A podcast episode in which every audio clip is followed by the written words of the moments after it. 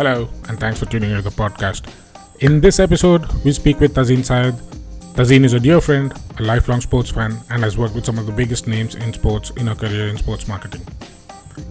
She was a part of the ICC teams managing the ICC World Cup and the Women's T20 World Cup in 2019 and 2020. Her past experiences also include heading the digital team for the Rajasthan Royals and has also worked with brands such as the IPL, FIFA, WWE, and Formula One. We discuss the state of women in the sports industry and cricket in India in general and what can be done to improve it. We also discuss the IPL, how it makes its revenues, what are its marketing strategies, and what steps needs to be taken by the sports leads across the world in a post-COVID era. Let's dive right into the conversation. Hi, this is Karan. Hi, this is Mohit. Hey, this is Aditya. And welcome to the Boiled Egg Podcast.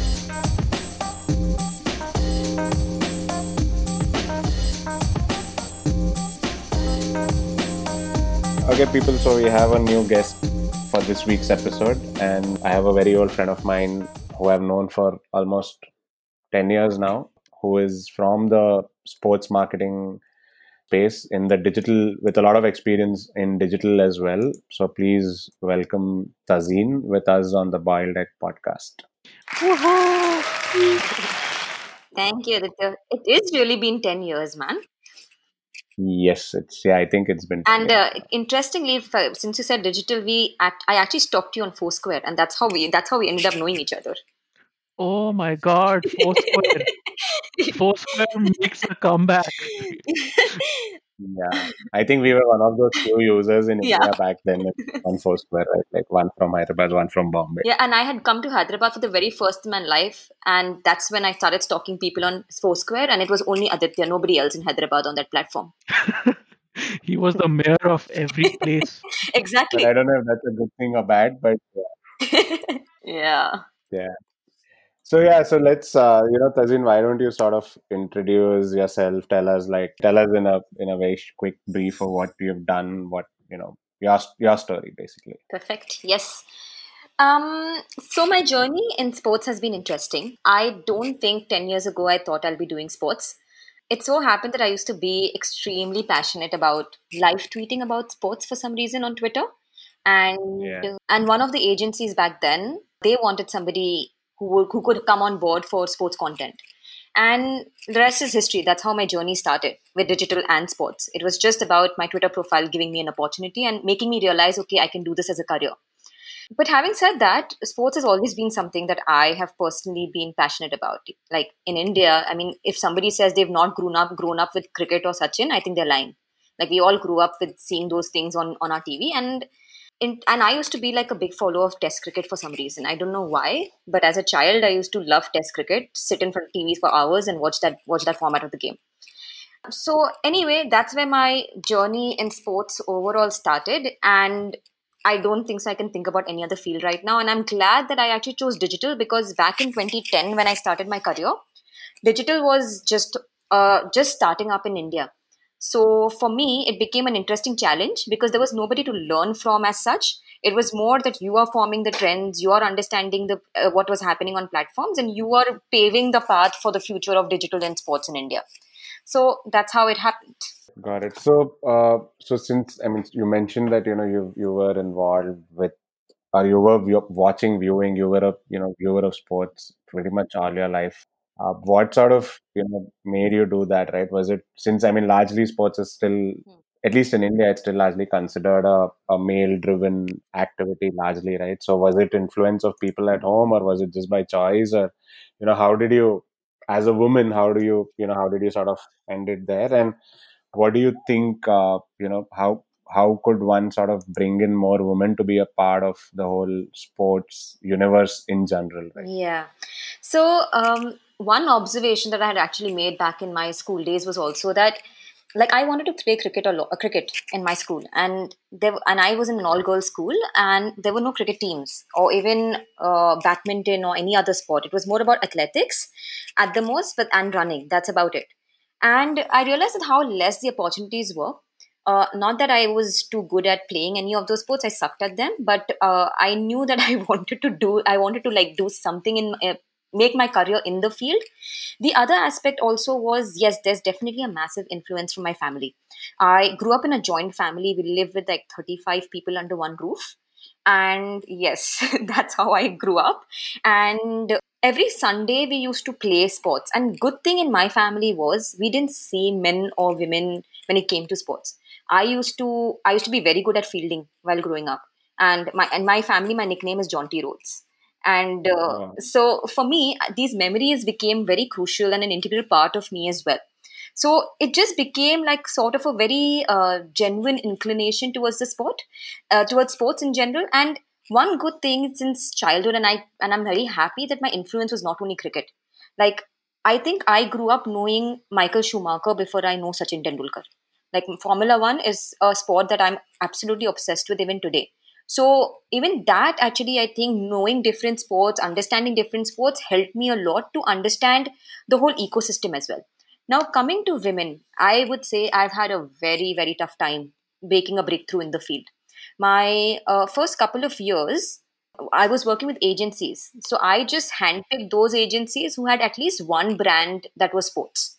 So it was not technically that i was doing only sports. I started off with working with fmcg music entertainment everything now I remember that I must have sent I had I had no reference in the field and back then you're right there were hardly any any women in the field as well. I remember sending at least 100 emails minimum on on an average to like you know at that time it was company websites and just sending emails writing to people and one day I got a call from uh, this company called Professional Management Group which is Sunil Gavaskar's agency and they literally called me a year later than when what I had written an email to them. Uh, I I wrote at least a year ago. I had totally forgotten that I'd even written to them, and I went. I interviewed with them, and I was literally the first female they were interviewing ever. They had only women, uh, they had only men in their team. Everywhere I've interviewed, I've always been asked one question, and it's been very standard. Even today, after ten years in the field, that are you in the field because you like the field, or you like, or do you like players? And it's so incredibly uh, frustrating to answer that question every time, but it's the sad reality that people ask these It's, questions. it's pretty much like you know it's i mean the only parallel i can draw is where we have these uh, these days we have a lot of women um, hosts on tv right like pre-match post-match and stuff right so i think that's the same question probably they they get asked about i'm assuming most of the times and i think people also largely assume that you know they are on the tv be- just because they are pretty or you know they, they look But I think that's also the perception that they're trying to create, right? Like even yeah yeah female yeah hosts, it's always about overtly sexualizing them rather than using them for their knowledge. yeah, yeah. And it's just sad. So, yeah, so coming back to the point of women in the industry, I think I was lucky on one front that I met quite a few mentors along the way. Like, while there are far and few women out there, I ended up writing to them, talking to them, ensuring that I try to network with people, and they gave me enough tips to, to how to behave in the industry. When I say behave, it's very uh, interesting that every woman in the industry told me don't when you are talking to men when you're talking to cricketers when you're talking to athletes just ensure you're not dressed up in a manner which gives a very different perception about you Mm. and i don't think so you have to think about all of these things about in any other field but you, like i and then um, the other thing also is like even today you don't see enough women. I have women who've just started on the career who've come to me and have broken down in front of me and told me that you know men are not taking me seriously or men have been asking me questions or not like you know not taking my viewpoint. And it's just it's just sad that even today it's happening. But yes the dynamics are changing and that's a great thing Is this got to do more with uh, India, or do you think this is a trend across pretty much since you have worked yeah. in different regions and you know different places? so i would say that the uh, f- that in india it's much more because somewhere in india sports is seen more of an ego when it comes to men. Like it's about my, my male group talking about sports it's about discussion it's about that you know the whole boy gang coming together so i think Mhm. it's it's it's like that sacred space for men in india and they kind of are not able to see women in that space. While it happens internationally but if the frequency i think in india is much more. Like every day i have to give at least 30% extra than i what i would usually give in my work day. But while i was working internationally i didn't have to prove myself and my knowledge about sports.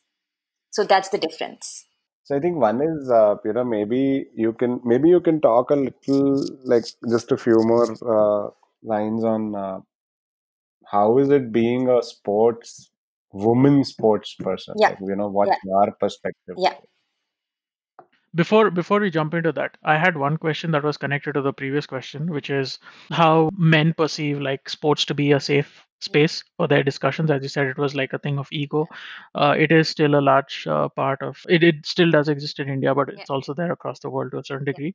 And does that influence how uh, uh, women are paid in sports? Yes. So when when right now everybody on ground are talking about equal pay, definitely there is a massive difference in pay, even in management, not just athletes. When it comes to women, when it comes to sports, sorry.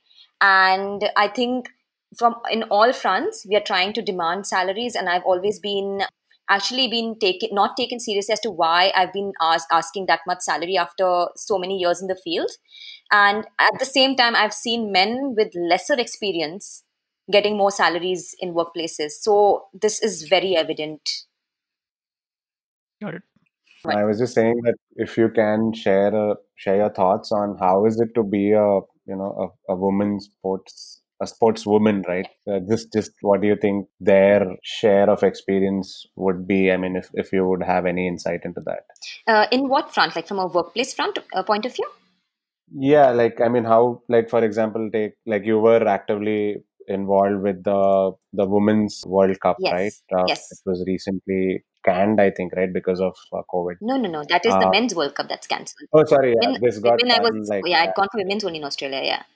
Sorry, sorry, my bad. Yeah. So since you were, re- I mean, since you were very closely working with the Women's World Cup in Australia, I just thought I will get your perspective on how is it to be a woman sportsman, you know, a sportswoman, my bad, a sportswoman in general for these folks, right? I mean, I'm sure it's fairly very different from being a, a member of a, uh, the men's cricket team, Yeah, and you know, absolutely. Yeah. although it's the same sport, the Yeah. same level, the same uh, cup that you are playing for, but you know, there are again very clear differentiators. Yeah. So how is it perceived by the you know the team members?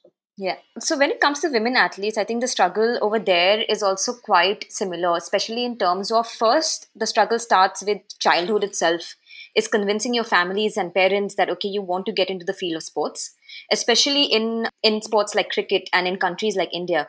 I remember I was doing this grassroots level program for women cricketers two years ago, and literally every every girl who was there and who was a budding cricketer and were playing for the state said the same thing that you know we do not have support from our families. We are either we are here at this camp because i mean we've not told our families that we are even here so i think first step is the struggle of even convincing someone that you know they can be an athlete i think the number two problem that any woman athlete plays and uh, faces and this is i think across the world is the lack of infrastructure while you do have a lot of grounds where there are training grounds, but not many are there specifically for women cricketers. And anyway, the grounds that are reserved for them are in shambles. They're in a really, really bad state. Then the number three point comes is also the lack of tournaments. Now, see, take COVID as the prime example, right? How many tournaments in terms of women, uh, men's cricket have, has already started? We've already seen England, Ireland, England, Pakistan, England, West Indies, but there is none being planned in terms of women's cricket apart from uh, what IPL said they're going to play like exhibition matches, sort of a thing in UAE right before the men's IPL. So the priority to women's sports has always been very low, especially in subcontinent region. But in US and Australia, it's still far better. And I can tell that from experience, especially seeing the Australian culture, having been stuck there for last five months and working on the Women's World Cup as well. They take their sport seriously and they take women's sports very, very seriously. Where would you hear that the finals of a World Cup, Women's World Cup, had over 86,000 people at MCG? It was almost full. And it was just incredible to see that support and players from all teams were just crying. They were emotional because even they didn't realize that they'd get that kind of support. And these are top players who've played for their for their countries at really high levels so i think it's also fine and, and the lastly obviously sponsorships. Like um, women cricket doesn't get enough sponsors. And it just like i mean men's I, I mean i'm not comparing them to men's cricket but at least i think they can get much i mean over the years women's cricket has become far better. Be it in soccer be it in um, cricket, be it in uh, be it in rugby, all of these uh, sports are doing far well. And I think still sponsorship is not seeing that kind of value for women's cricket. So overall, I think that's where the hamper has happening for women cricketers or women athletes in general because there's not enough money for them to continue. You bring about an interesting point about how uh, women's sports are treated differently in Australia. Do you have any insight on what Australia does differently? So one of the things that I've observed there is women's women's sports and men's sports are not seen in, at two different tangents. They treat them pretty much mm-hmm. equally. So when I say that there is a fixtures, of, there's a fixtures happening. So there's, there's fixtures happening. The equal number of fixtures happening for men, equal number of fixtures happening for women. In terms of money put into the sports, there's equal number of, if not equal, but at least similar number of uh, money being put into both the sports. And uh, even at a school and a school and uh, college level, women are encouraged to participate in events and they do have a lot of scholarship programs as well for women to participate in these sports. The other thing is also from a management level as well. In australia i've seen more women being in the sports industry actually than any other country. And that's a very positive sight to see. There are more women journalists there who are very very well known which again is not seen everywhere. So that's a good thing that australia is doing that at least in terms of perception they're man- managing that well so it's larger. Basically, it's the whole ecosystem. Ecosystem, absolutely. And you need that. If you do not have the ecosystem, this perception is not going to change. So connected to the previous point you mentioned, Australia had done like a bunch of different things uh, for uh, to uplift uh, women's sports. Do you think they'd done all of these things in parallel, or one thing was done first and it was sequenced? An example being, should there be an incentive structure at the top where brands and companies and governments say that hey there's this big pile of money and opportunity and incentive for women to come into sports. So opening the funnel on top hmm. or change culture at the bottom where uh, parents teachers are encouraged to push women into sports so that brands and other companies and governments are more interested in investing in them. Or do you think they, sh- they can happen in parallel? Okay. So with australia right one of the thing is that culturally they are very mm. ingrained when it comes to sports so I don't think that you know it required that kind of efforts that what India would require because India requires a perception mm-hmm. change completely or even like some other countries as well, even Pakistan for the matter of fact. So with Australia, it was about getting the other processes in place, like you mentioned about getting uh, women on women in the leadership teams. It's about getting women involved in more sports, not just in sports, but in women involved in more sports. We've reached a stage in the sports industry right now that we do not have the time to work on one aspect and mm. then work on the next aspect. We are already in the revolution phase at the moment, and I feel till we don't work in tandem, it's not going to make a difference. For example, if I want to tell a young girl in school today that, you know, you can think of sports as a career, but how many icons do I have to show her in the sports industry right now? Like hardly any. In fact none for the matter of fact that i can even put forth a example to her. So till you do not get more women in the leadership you're not going to be able to uh, influence the bottom. Till you don't get the bottom sorted you won't have the influx of future talent in the industry as well. So in my opinion both needs to work in tandem. Say for example i've seen a lot of women who are in the industry like me giving up on the careers after a lot of uh, after like say 10 years 12 years because trust me it is quite quite frustrating to just work in this continue keep working in the field and proving yourself every single day in spite of knowing about the field much more than your peers. So and then obviously getting paid less because this field is in general pays less than any other field even to a man. So i think what I would love to see right now is actually getting more women in leadership. I am fed up of going into boardrooms and just being like, say, a one, the only woman in the boardroom, or talking only to men. Uh, for example, look at IPL. How many women who are not owners do you see in the auction room? None. Like everybody, you'll see mm-hmm. Nita Ambani sitting on the table. You will probably see Juhi Chawla sitting on the table. But everybody, every single person in that room is a man and till that visual is not changed, I don't think so. We can motivate younger girls to take this up as a lucrative career. So since we have uh, the IPL season around now, and you know, I think that's something everybody's looking forward to, considering uh, where we are today. Yes. And you have spent good amount of time in the same space. What you know, what are your thoughts? Quick thoughts on uh, how does IPL you know really make money, and what's the revenue breakdown like for uh, IPL? Do you have any insight on that? Uh, yes. So IPL the hap- is happening in Dubai this year. I think it's quite commendable that uh, they've been managing to pull this season off, given the situation that we all are in. And it is going to obviously have a huge impact for them on, on their revenue. You can already see that Vivo uh, has already pulled off from the title sponsorship, though for a completely different reason there. But uh, even teams have been taking a hit because a simple thing, right? Like all our all the sponsors for IPL are Indian brands for them the sponsorship revenue becomes lower if the if the tournament is not happening in india. There are a lot of reasons because a uh, it's only hap- i mean when it's happening in dubai the only exposure they get is broadcast. Otherwise brands end up spending a lot of money on events fan meet and greets dealership events for example or even uh, spending on marketing efforts like your hoardings and stuff. Other than that the revenue is also taken a hit because it's covid brands are already hmm. not their earnings are already low. So they are also reducing their sponsorship efforts at the moment. So definitely the overall industry is taking a hit. But having said that ipl is a massive money maker not only for the sports industry but for also for the indian economy in general.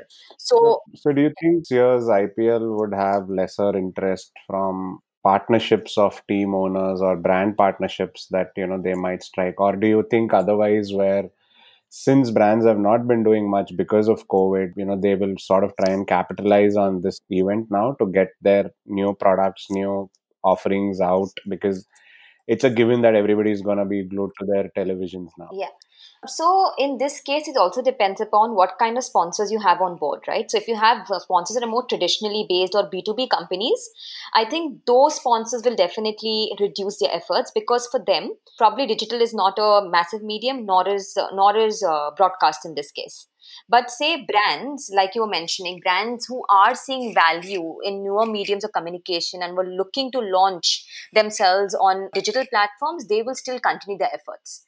But the other thing also is it's going to be very challenging. Everything on IPL in terms of content hinges on players. Now, given the security and the whole biosecure bubble that they're planning to create, you don't know how much content teams are going to be able to manage out of their Mhm. players.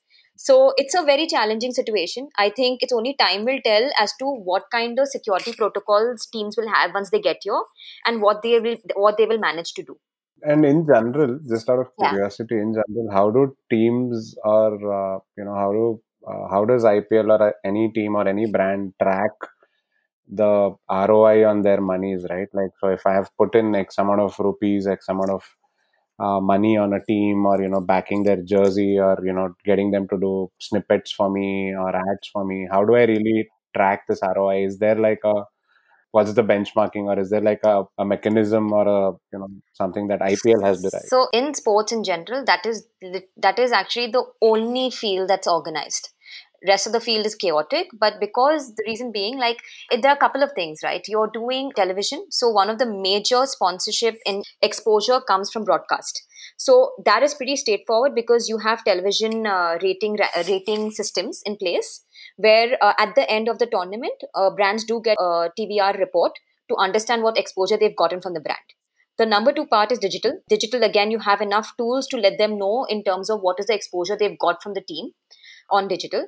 And number three is also, it's not exactly quantitative, but more qualitative, is what is the value these brands are giving to their customers out of the sponsorship. So, for example, like again, if you have like cement companies or if you have dealership companies, they end up getting these top players, which they would never be able to get uh, in, in any other circumstances, to come and meet their customers and to engage with them. Now, these are experiences that they're giving their customers that they wouldn't get from any other sponsorship. So, there are qualitative and quantitative measures in place which are quite formalized, I would say, which also tracks the sponsorship value in the end. And that's how they actually determine that the money that they're paying for an X team, are they getting that value back or not? Then the other thing is you also have enough independent bodies like Nielsen and Havas who do reports every year post an IPL season and they actually uh, figure out like which which team provides the best value for the sponsors as well and these are public reports out there i think you had a question on the sponsorship as well right you want me to cover that up right now Yeah, yeah, yeah. Yeah. Please feel free. Go ahead. uh, so in terms of sponsorship for ipl so there are two entities involved one is your ipl themselves and that is the league and the other is the teams Now, the league makes money from two main things. One is the central sponsors. So in this case, what happens is the revenue that they get. So this is your Vivo and uh, Vivo and stuff, right? In this case, what happens is that the revenue is divided into 60, 40, 60% and 40% ratio, where 60% of the funds are distributed amongst the teams and 40% of the funds are then taken by BCCI. The second part is uh, media rights. One of the biggest media rights deal that happened was the Star deal for five years with IPL. And again, that is also divided in the 60-40 ratio again.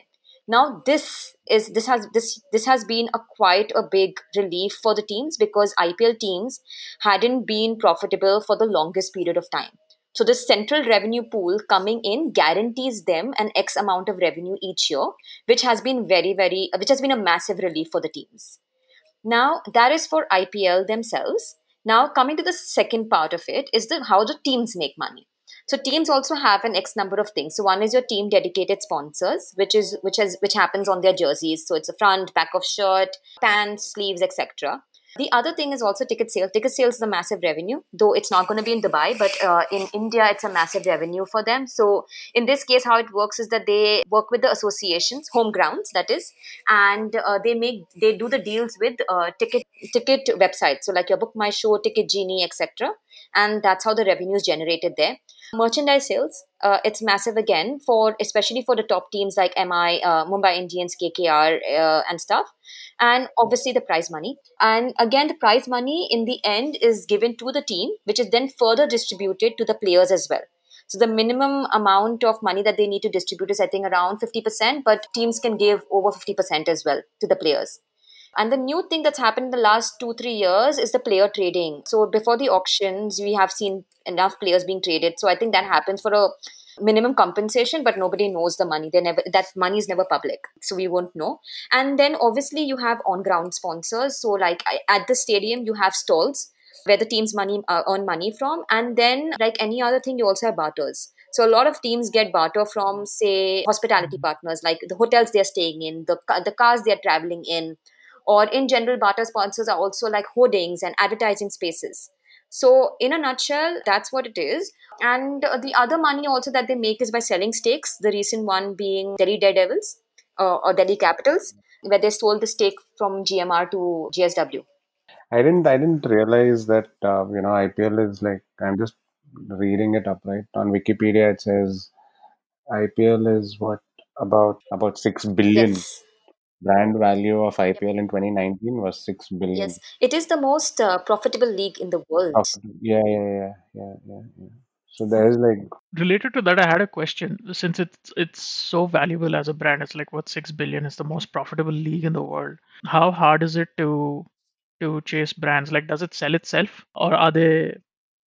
Uh, is there a significant amount of sales that um, getting brands on? So it depends. I if you are an MI, KKR, or the top ranked teams like CSK, the sales efforts are much easier. But if you are the bottom of the table, mm. it does take a lot of convincing especially and obviously the value of sponsorship between the top ranked and the lower ranked teams is much different. So that's where the whole independent body reports come into play. That's your nielsen and havas reports where uh, even obviously the brand managers are also hmm. seeing those reports to understand the value of the team. So yeah that's where it is at and the other thing also depends upon the kind of sponsorship you're selling. Like for lower ranked teams, selling the front of shirt becomes very difficult.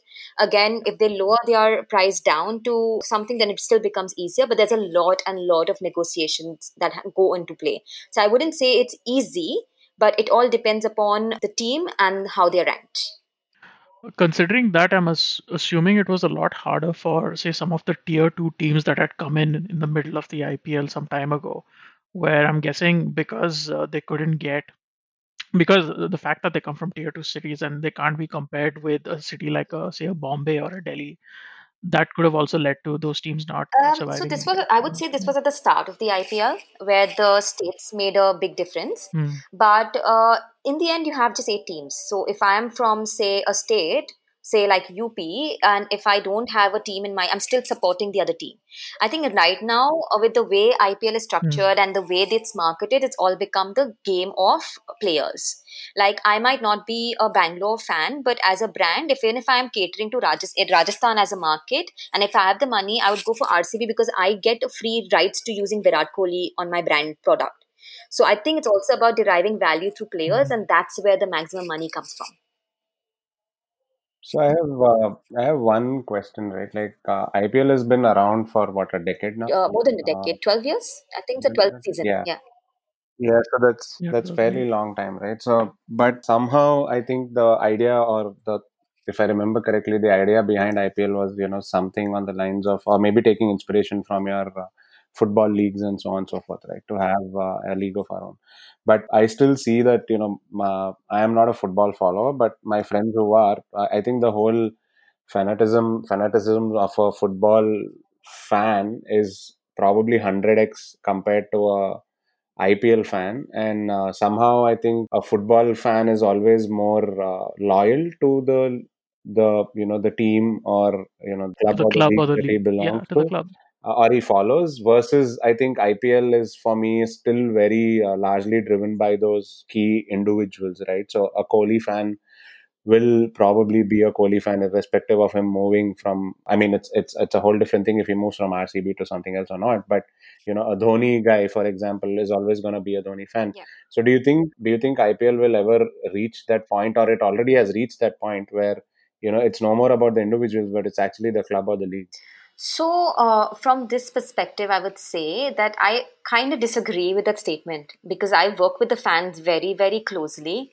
It's a different level of fanatism. Like, it's crazy, crazy fanatism. And also, I would say that the comparison is not entirely uh, justified because uh, EPL has been there for how many years now? I think it's been there for almost I don't know. I don't know when EPL started, but it's been there. It's been around for decades and decades and decades, even before IPL ever came into picture. Now, the other thing, coming back to loyalty, there is the loyalty differs again. I'll come back and I'll keep telling this throughout this entire conversation that you cannot look at IPL as eight teams. You have to break those teams down further because there is lower, uh, there's lower ranked teams and higher ranked teams.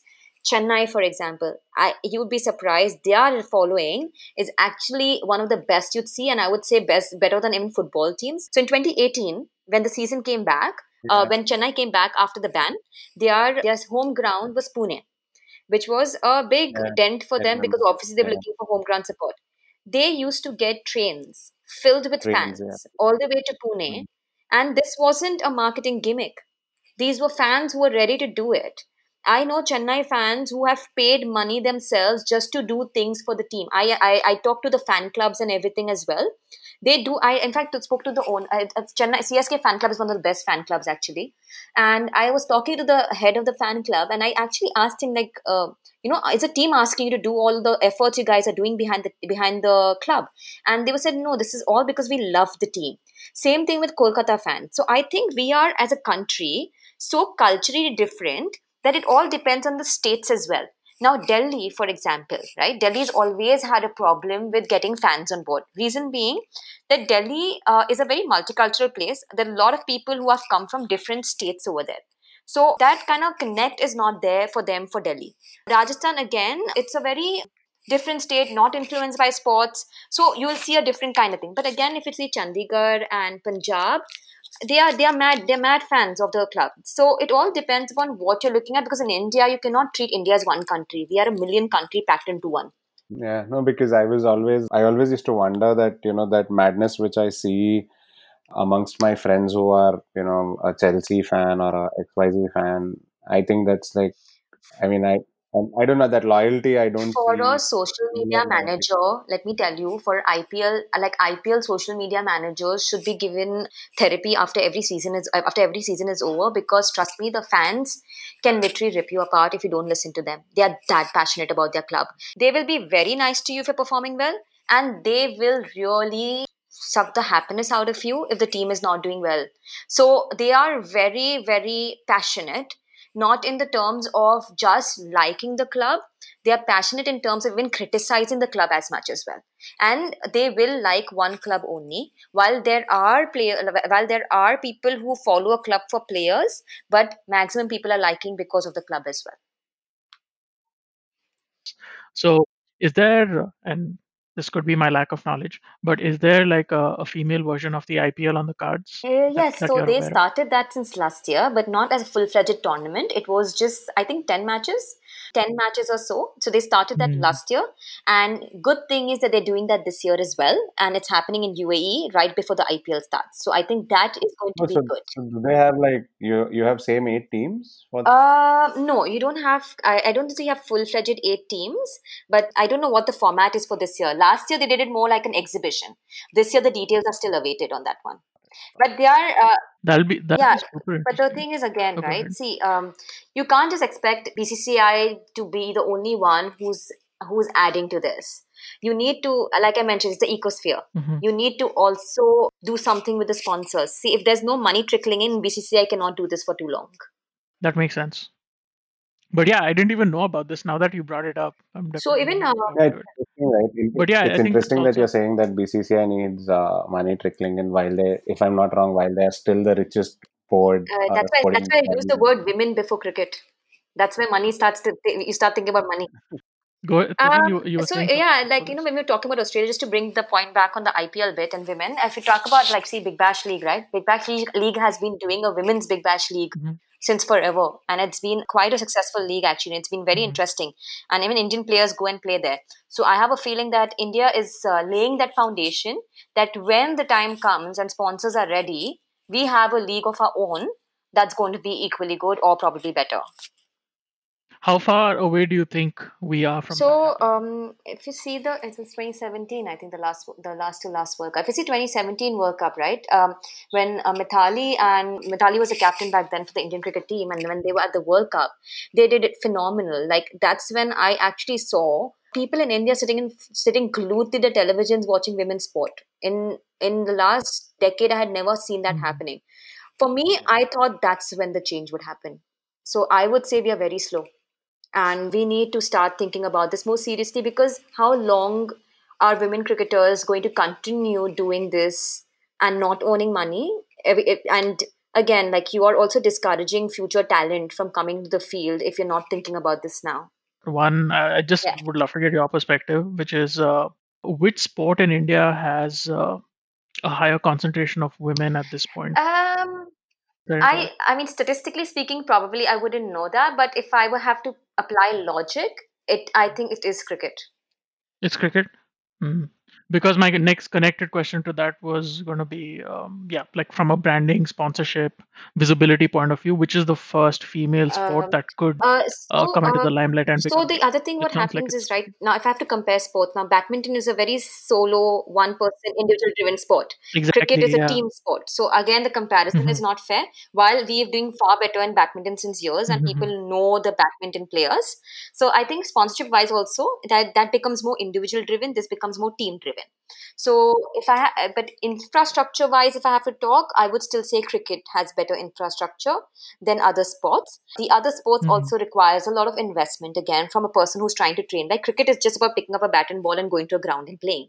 But badminton and all require a certain kind of ground, certain kind of equipment, certain kind of uh, training. So I would say even uh, cost and infrastructure given, I would say cricket is more mass spread out. Sponsorship wise, I would say again, I can't compare team to team, but if I have to complete, compare only athletes, then badminton, and then comes cricket. Team, there's no other sport that has team. I don't. Tennis. Well, how many of us know women football players in our country? None. I mean, I don't know being in the field, so I should be ashamed of that. Yeah. I think in India it's largely tennis, cricket, badminton, Badminton, boxing, uh, boxing thanks to boxing, um, wrestling, Boxing. um, and uh, a bit of wrestling. Uh, archery, I would say as well, and chess. Hmm. Yeah, the first thing that comes to mind when I think of like like women actually uh, being like at the top of their game as sport in India was is badminton, very Running, closely followed running by also actually. uh, forgot. Tennis. the first person we know is Running, uh, uh, running is also good. Yeah, Yeah, yeah, PT Usha. Yeah, that's a good point. And I think during the Olympics, pretty uh, wrestling became Yeah, pretty yeah. big. Dangal. when we Thanks to Dangal when we won the medal.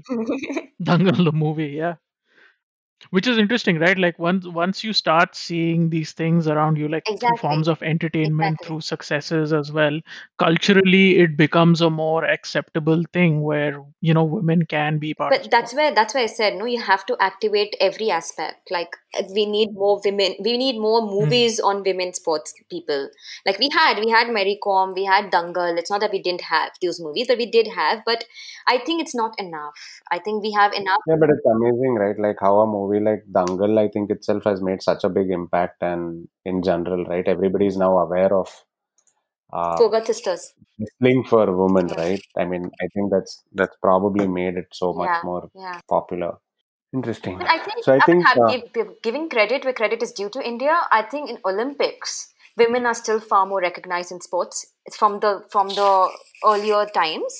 But again, that's the thing, right? Uh, over there also, I think all the athletes are fighting for equal pay. All of those people, all the Olympians have been saying that they're not getting equal pay as the men, in spite of winning more medals and, if not more, similar kind of medals and achievements. So I think uh, it's just about a well-rounded approach on figuring out as to what we're doing with the women in our industry and what measures we are putting in place for them.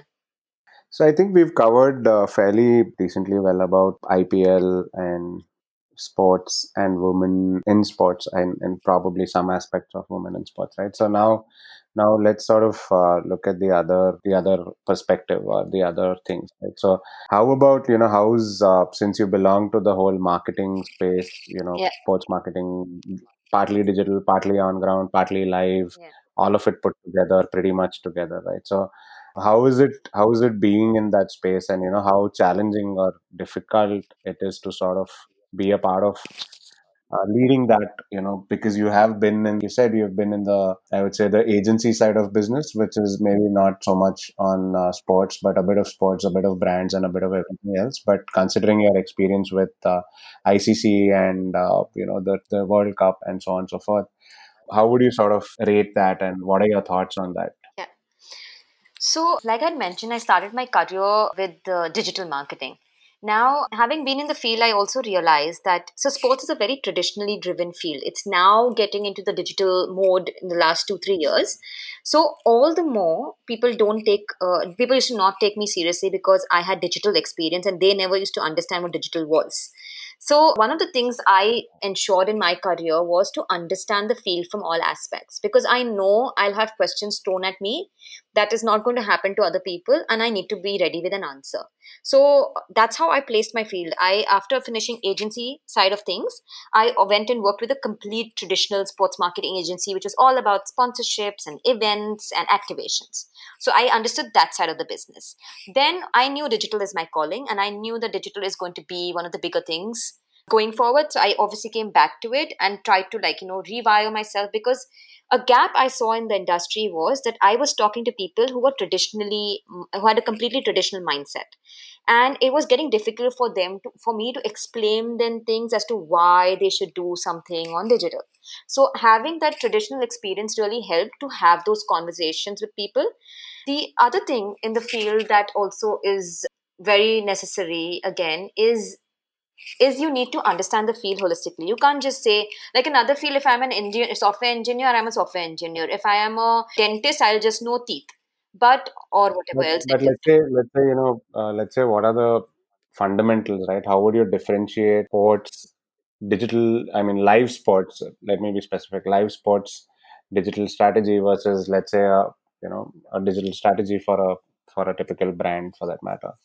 Like what do you think is you know where what is the complexity because I, i'm assuming there is a lot more complexity here but so you know uh, what are the three So challenges the uh, biggest complexity is unpredictability. It's a live sport. You don't have a script in front of you as to how that game is going to be. So you can, no matter how well rounded your strategy is, it needs to be adaptable to change. A lot of people get stuck there. They don't know how to go with the flow. And I think one of the biggest things and learnings for me is to be thinking on my feet. Because if somebody's out, you have a very bad game or you have a very good game, your strategy needs to change and adapt accordingly. So the biggest challenge is unpredictability. The second biggest challenge is lack of budgets. So if you see every sports team is very, very tight. The resources you have resources that are far and few. Your digital budgets will always be low, especially even now. Your digital budgets are lower than marketing or anything as such, right? So you need to figure out a way to get the maximum exposure with whatever little resources is given to you. Number three, the, the third point for me in terms of complexity would be is how you have to be out there 24 7. Like if a live game is on, I have to just constantly be updating something or the other, constantly be engaging with people.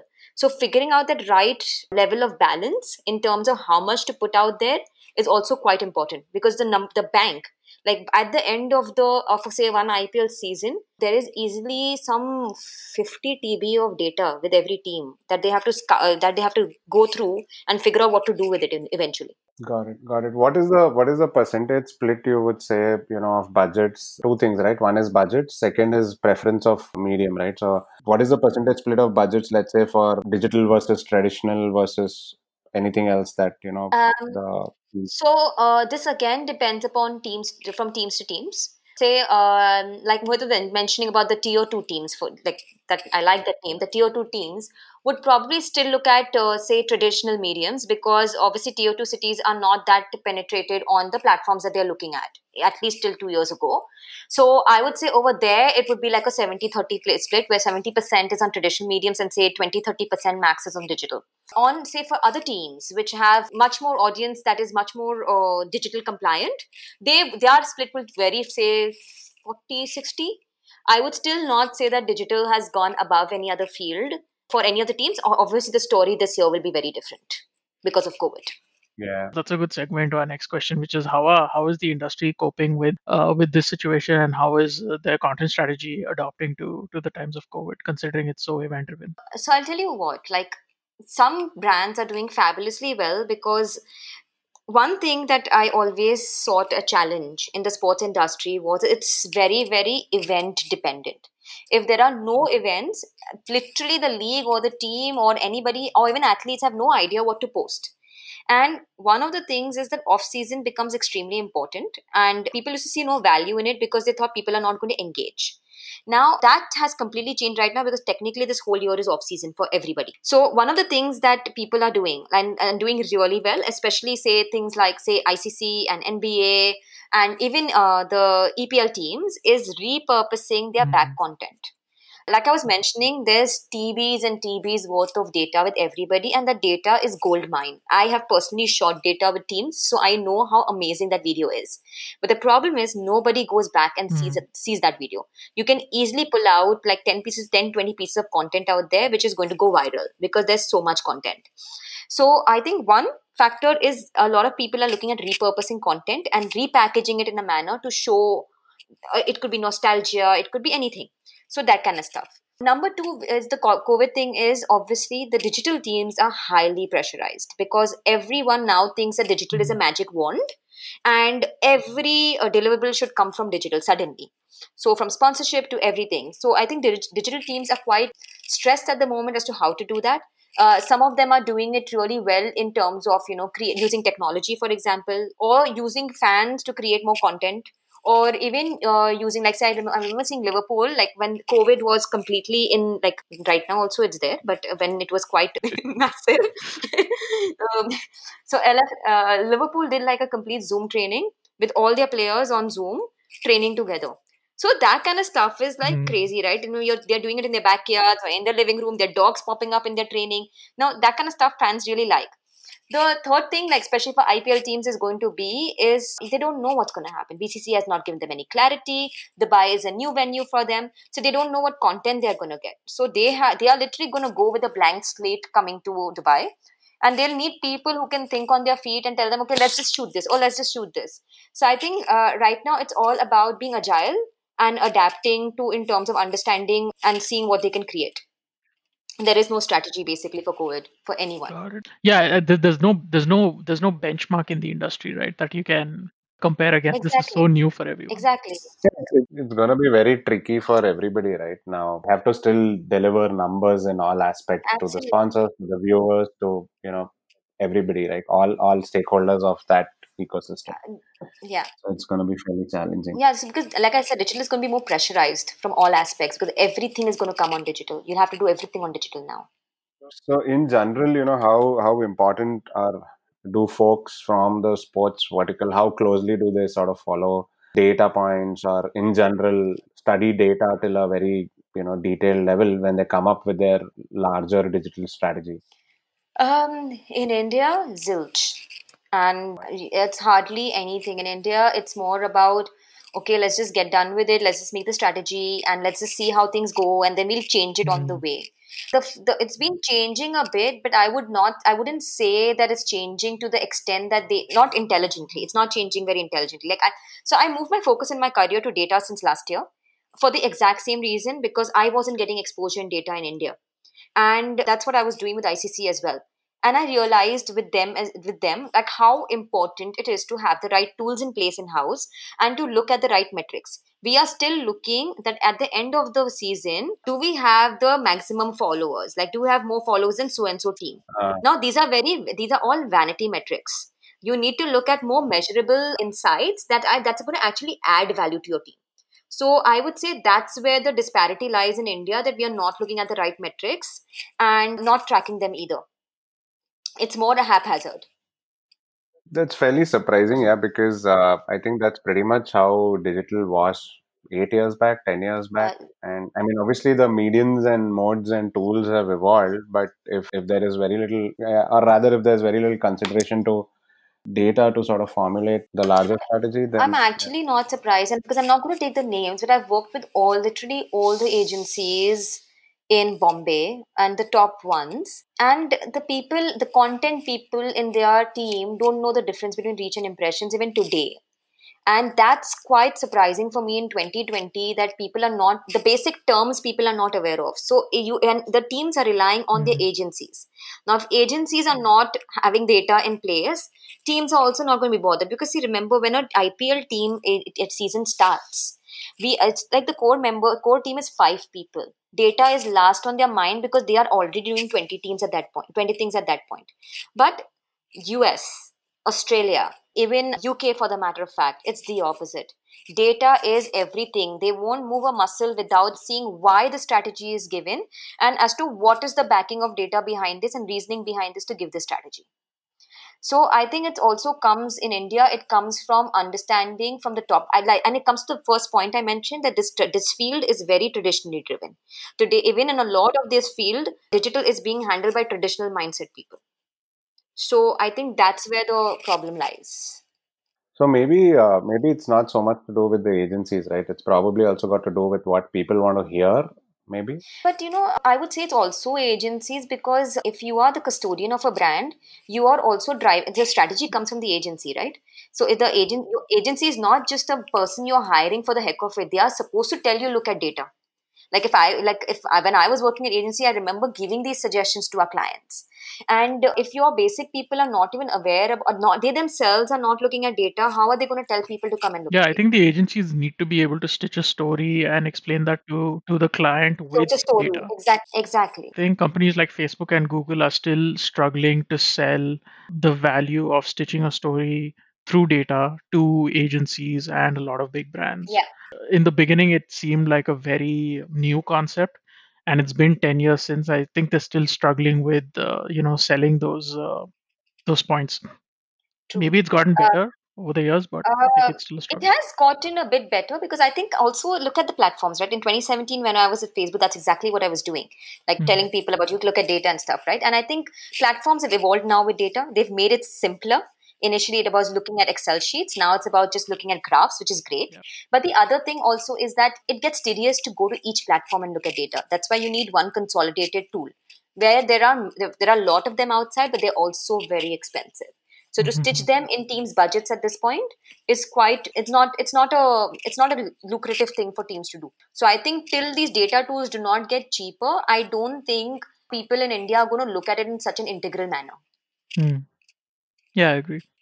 I mean, since we're talking about Facebook and Google, you worked at Facebook uh, before, and and what's the shift been like for you to to jump to say the IPL and ICC after that?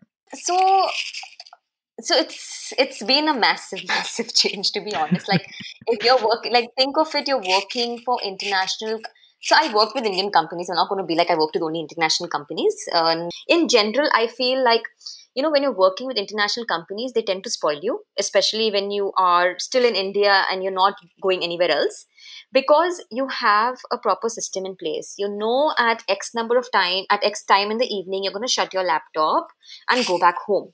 But uh, when you're working for an indian company that you don't have night or day especially in digital night day weekends nothing. Like ask aditya when i when i used to work for work uh, when i used to work with his team i used to call him pick up the phone at 12 in the night at sunday and not bother. So it, that's how it works right? It's like we are used to working like this. So i think mm. the first thing is also the working culture in terms of timelines in terms of also drawing the line where where does your personal space uh, professional space end and someone's personal space space starts we don't know mm-hmm. that line at all. The other thing i would say that has really helped me work with international companies and i would say my favorite experience is working with different cultures. There mm-hmm. is so much to learn. Like even as like as an indian working in indian culture you don't know how to say no you mm-hmm. are just saying yes to everything whether it makes sense to you or it doesn't make sense to you it's not necessarily a good thing every time saying yes to everything and i think that's my biggest learning while working with other cultures and the other thing also is focus like in india we because we work such long hours our cigarette breaks are 2 hours our lunch breaks are 3 hours and that's how our day goes so mm. like the focus of sitting on your desk working for, uh, for a particular time period and also like managing your time is also something that's very different from Indian cultures to working with international companies. The other thing also is, say, sports. Like, I can't even compare Facebook to, say, an IPL team. A reason being, an IPL team is chaos. And that is the nature of the business. It's not just in India. A, a sports team, when a sports event is happening, is going to be chaos everywhere because like i said there's going to be you don't know what's going to happen it's very unpredictable you're dealing with 20 things at the same time so and i like that chaos i thrive in that chaos so i wouldn't say anything bad about it but you need to know how to handle that chaos. Otherwise, it, it's very easy to get burnt out or even have a breakdown. Where have you seen your biggest learning? Was it working uh, like the limited time that you spent at Facebook? Did you feel like that you learned a lot there compared to the the time that you spent in the IPL and the ICC? My uh, experience with ICC and say an IPL team was very very different to what I did with Facebook, right? Mm. So I wouldn't say that I learned there more or less here or something like that, but mm. I think uh, working with Facebook is where my I, to, I realized how important data is. I mm. think if my experience at Facebook would have not happened, I don't think so. Data would have become such an integral part of my life. And I think I have Facebook to thank for. The number two aspect, I think, is people skills. Uh, Facebook teaches you a lot in terms of people skills, internal and external, especially because I was in the partnerships team. So it helped me understand, provide more clarity to the way I was communicating things. There are different things I take from different experiences, but for me, I think the Facebook experience is important for these two aspects. Okay, I think uh, one very, I would say one very different question, right? Like, how do you really stay updated with live sports? I think you, you personally, I mean, I know that you watch, you follow football, you follow F1, you follow cricket. Maybe you follow a bunch of other sports because I see you talking about it pretty much all the time online. That's what, that's all you talk about. So, how do you sort of, you know, give it so much time because it's a lot of time end of the day. Uh, okay can i tell you something? Like i and I, I think i'm going to get a lot of hate for saying this. I haven't watched live sports in five months. No six months. That's because there are no no not because no. no i'm not I'm, I'm not even kidding not even about because it's covid I rarely watch sports on TV, by the way, because I don't get the time to watch it on TV. Uh, because a like if usually I'm, if I'm involved in IPL, six months is gone and just doing IPL work. So the re- the only way I keep myself up to date is actually being constantly on Twitter, and you know that I'm twenty four seven on Twitter. So it's not about it's not about consuming sports by only sitting in front of the television. Like you're right, I will know exactly what happened last night in every sport, not because I went and sat and ch- checked TV or even opened ten 10,000 apps because I follow the right number of people, right kind of people on Twitter who I just need to read for like half an hour. So, one thing that I have really, really has helped me in my career from not just sports but also digital point of view is connecting to the right people on Twitter and also ensuring that I follow them.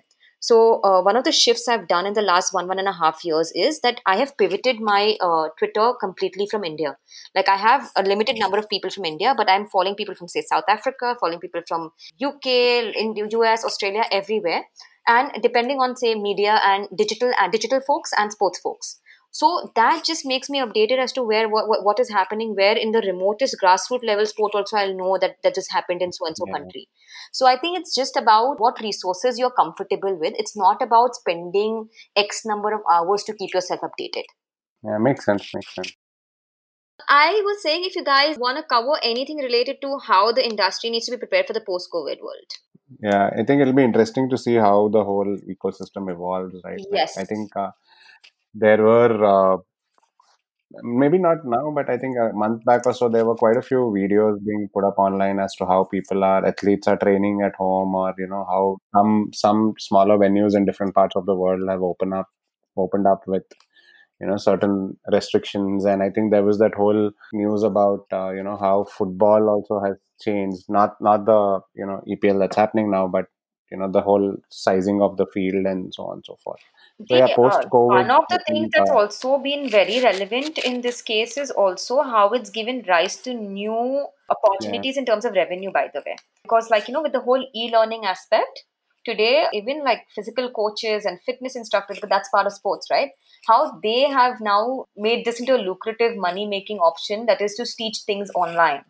One is that. Then the other thing is also like esports, yeah, esports and e-gaming. How and how now we have like esports was completely niche, but today it's also one of the most uh, the biggest money making field at the, out there right now.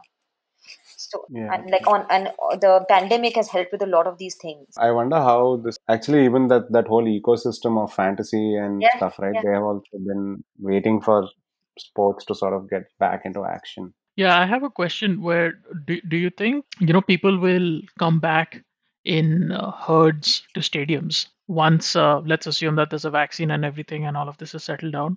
Or do you think they've already, they'll probably get used to consuming sports through, through, through phones on and their TVs and they'll be happy with that? Have you followed the Indian news lately? By any chance, just asking this question, uh, Mohit, to you. Have, have you followed Indian Not news much. lately, right? People have I've come only out followed- to scream "Go Corona, Go" as a bhajan on the streets in thousands. So you're telling me that we'll have a problem filling the stadium when Virat Kohli is playing? So that's not going to happen. Uh, we are a cricket crazy nation, no matter what. So people are going to people are desperate. It's like the people are right now in jails. Or there you tell them right now, no, the IPL will happen in Wankhede Stadium. It will be full by tomorrow. So, so I don't think that is going to be a problem. But I think from a marketing perspective, COVID is definitely brought a massive shift to into the way people are thinking because uh, fans' behavior has changed. People are people initially were not open to doing things online. Uh, they were still wanting to see it in front of the television or going to stadiums. But now there's a third medium that is digital, which has become extremely popular. So now it's not just a cog in the strategy; it is the strategy. So you'll have to start thinking more versatile things when it comes to digital. Like I was tell, like you know, um, uh, initially just when the initial parts of the COVID, one- you know, one of the top videos in sports was marble race. Right? So people are desperate; they are ready to watch anything, and you need to give them such kind of content where they are. It's not about giving them only cricket; they're playing cricket. It's about giving them content behind the scenes also, and that will become extremely Mhm. relevant now so so that's what it is and i think if people if the teams and leagues and sports bodies are not prepared now they are going to be light years behind once covid is over. So they need to start testing their strategies and keeping themselves compliant from now itself. Yeah, it's interesting. I've started seeing a pretty big spike in uh, fantasy leagues as yeah well, yeah. which uh, I never thought would hit India, but I think there's an IPL fantasy league as so fantasy was massive in india thanks to Dream11 actually. So i think i would give the entire Mhm. benefit to them so ipl fantasy has always been a big thing but yes you're right that it's become much bigger now the other thing has also become big is uh, live streaming like people just live streaming while watching a game all of these things put together is going to create a very healthy digital revenue options which by the way was never there people uh, brand Mm. IPL teams or sports never uh, never earned from digital. It was always a part of the offering for the main sponsorship. So I think that's where sales teams need to get buck up and figure out where they can get earn money. I think that's a great point that you make because it's no longer seen as just like a marketing strategy, but it's also like a key revenue source. Yes.